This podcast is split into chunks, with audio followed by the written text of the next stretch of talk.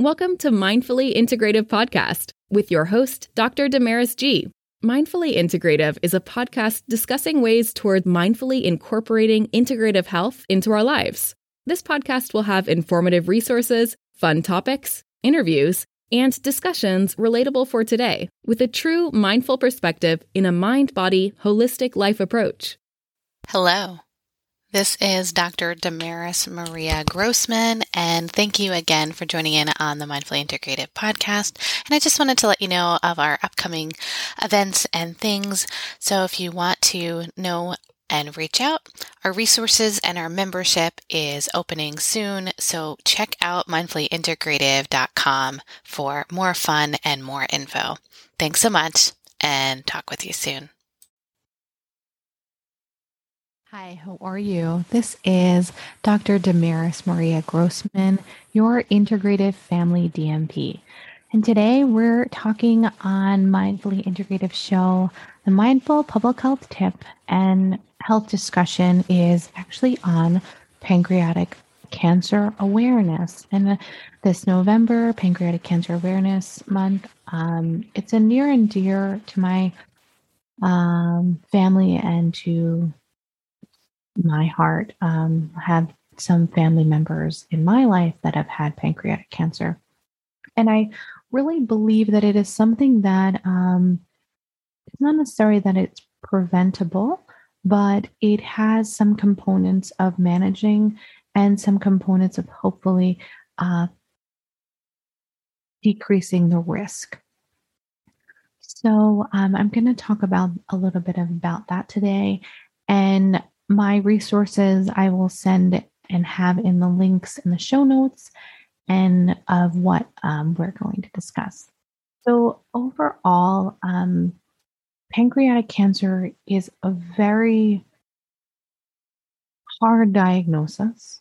Um, it is in affects, and it's also fairly rare. Um, it's approximately three to four percent of people have it inherited, but then there is also a mutation of a BRCA1 and BRCA2, can also be a component in the family history. Other components and risk factors that people do not know and are finding out um, in addition to a genetic component is that there is actually risk um, accelerators to pancreatic cancer, and there are other components, especially um, diet and lifestyle management, um, risk factors that um, can increase the opportune possibilities of tumors or cells um, reforming and causing a pancreatic cancer. So, um, these lifestyle habits, which actually can be managed, and this is the reason why one of the parts of why I'm um, talking about this is that it is such a debilitating cancer and a diagnosis that is so significant to families and loved ones that I don't want those to have to deal with this. And if they are, you know, my love and support and guidance and faith for them to get through each and every day is so important. But for those that may feel that they may be in a family genetic component, there are lifestyle risk components. So, one is um, I'm getting those it's from um, Sloan Kettering Cancer Institute research, and um, and the number one is smoking or tobacco use. Age, usually pancreatic cancer is usually over the age of 55. Um, race and ethnicity, it ranges um, mostly in African Americans, can also develop in Hispanics, Caucasians, and Asians obesity is a big factor. So when you um, have a higher BMI, which is a body mass index over 30%, you have a greater um, component of having pancreatic cancer. Diabetes is a factor. Having type 2 diabetes will also increase your risk because you have to think the pancreas is overworking. And in turn, there might be um, excess cell growth, um, chronic pancreatitis that can be caused due to excess smoking, drinking, diet, fat, and other areas. In addition, there's components of environmental. These components of uh, carcinogens, pesticides, asbestos, depends upon work environment. Those can be factors. Um, what exactly is pancreatic cancer? What is the pancreas? So, the pancreas is a small gland in the abdomen that is um, used, also called the exocrine cells, to um, secrete hormones, especially insulin. Um, and what happens is, is, there are so many actually different types of pancreatic cancer. There's close to like 20 different types of tumors that can be found in the pancreas and or cysts. So um, not all of them are serious and some are. The less common tumors are those that arise in the cells of the pancreas called islet cells, and they're called islet cell tumors, or this is called a neuroendocrine tumor. Um, a little bit more complex um, and within the bile duct. Now, the most important part of pancreatic cancer is detection early.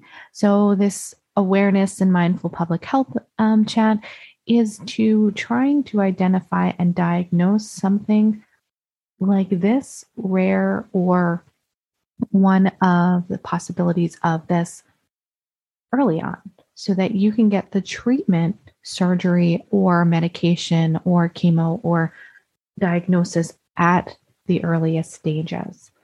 Um, so, as I previously discussed, the initial lifestyle management, that's just one component, the risk factors. So, here, as a provider and talking a lot on the functional health side, I'm always wanting you to prevent cancer and prevent disease and prevent these ailments within the body.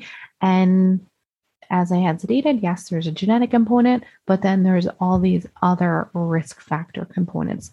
In addition, when you talk about lifestyle management and foods, um, cancer does not like cancer loves sugar. So when you start decreasing the sugar within the body, um, it will help with prevention. So your diet and your overall um, management is still part of this um, healing process. So, what are signs that may be pancreatic cancer or maybe something that is troublesome within the pancreas or within the body that you need to go make sure that you um, take precautions? The dif- difficult part about pancreatic cancer and the pancreas is that there is not some full early warning signs, but because it has very similarities to maybe an upper abdomen pain, you may have some nausea, vomiting, weight loss, um, you may have some burning or indigestion. A lot of certain foods, fatty foods, may cause um, some greasiness in the stool. Um, and then more serious um, issues would be yellowing of the skin and whiteness of, or the yellowing in the eye area. And this is due to the tumors blocking the, the bile duct within your body and then is causing a backup within the liver. Um, so this is quite um, serious, and that's one of the later signs that you know we hope to not have. But this is you know uh, a part of the awareness and the overview. So, how is this diagnosed? So, initially, you might go to the doctor, get your annual exam, and and you might have some upset stomach. Could be a gallbladder issue. Could be just an upset stomach. It could, but overall, it's always best to um, still get your um, yearly checkups with your provider. Let them know what's going on. Give them an insight of where your diet has been. Give them an insight of where your stress and your um, levels have been and see what you can do to um, make adjustments. Now, um, there are numerous amounts of um, tests, and this is just kind of the general overview. And then obviously, it's it's going to be more extensive as you go and um, seek specialists. So you're going to get blood tests, and the blood tests that you can check for at least with your doctor is a hepatic liver function test, and that can be done in an annual exam. And if that is elevated or there is some indication of some sort of, in addition to pain, um, further testing is needed. Um, initially, maybe just going to an internist or a GI specialist, then may then need a pathologist. Um, there's another um, components of blood test called the CA199 or carcinoembryogenic antigen. Those two tests are a little bit more specific and usually specialists will order them. But if you're going to your provider initially, usually a liver enzyme test, um, pain, symptom management, um, and diagnostic imaging that may be needed um, will be like an ultrasound, a CT scan, or um, so their endoscopic ultrasound. But that would be another um, component. And and what I'm trying to do is trying to give you just be aware of the symptoms, um, what is going on within your body, and if you have a genetic component. And then, of course, there's an additional um, biopsy and pathological um, needs for that patient. With all stages of cancer, there is a one, two, three, and four. Um, so that really depends upon how large these tumors are, if they're growing outside of the pancreas, if they have moved to nearby vessels or nerves, or if they have um, actually gone to the liver or other parts of the abdomen. Um, and that does change in treatment. I'm here to just give a general overview because of the severity of pancreatic cancer and the importance of us just to have a base knowledge so that we can help our family members, our loved ones, and those that may need um, assistance and resources. I'm just sending you to the Memorial Sloan Kettering Cancer Center resources and um, just um, advocate for those that may be dealing with this. And the screenings for this is super important, especially if you may think that you may be in a high risk category, um, diabetes, food intake, your fatty liver, something like that, unexplained weight loss, may now have a new diagnosis of um, abdominal pain or diabetes. These may be things that, you know, there is something further going on. And then, of course, a late um, stage there is maybe even a jaundice or a yellowing of the skin. So I'm just here to kind of give you a general overview and to to see if um, you can just have some resources and available um, ways to um, get access to care. Another um, amazing thing that has come up um, due to the research is there's um, more clinical trials, immune therapy. There's even um, came up a pancreatic cancer vaccine trial. Um, it's quite amazing. I know that it's quite new, so I don't, I can't really talk much in it. I just, from what I have read, um, it is using the mRNA um, vaccine and it is helping with uh, building up your immune system and hopefully with more research and more trials, this will be something where um, a vaccine may be a component of helping uh, alleviate um, some of the types of pancreatic cancer. So, this is the end of um, this state, uh, this call or this podcast and show. Um, if you have any questions, um, feel free to reach out. I'll put in show notes, uh, resources, and different um, articles that I've had um, that I'm reading on. And if you like any more information, please feel free to reach out. So make sure you find a mindful way each and every day. And that's today's mindful public health awareness. Thanks so much for listening. Have a great day or whatever time it is for you.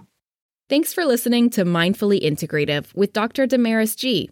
Make sure you subscribe so you don't miss an episode. If you enjoyed our show, support us by leaving a mindful review on Apple Podcast or your favorite streaming site. If you would like to be a guest of our show or interview, email us at info at damarismaria.com. If you want to learn more about the resources mentioned in the podcast, you can find those in the show notes. To connect mindfully with Dr. Damaris G, reach her at www.damarismaria.com or connect via social media links. We appreciate your time connecting here with us. May your strength and peace within bring you more balance every day. Namaste.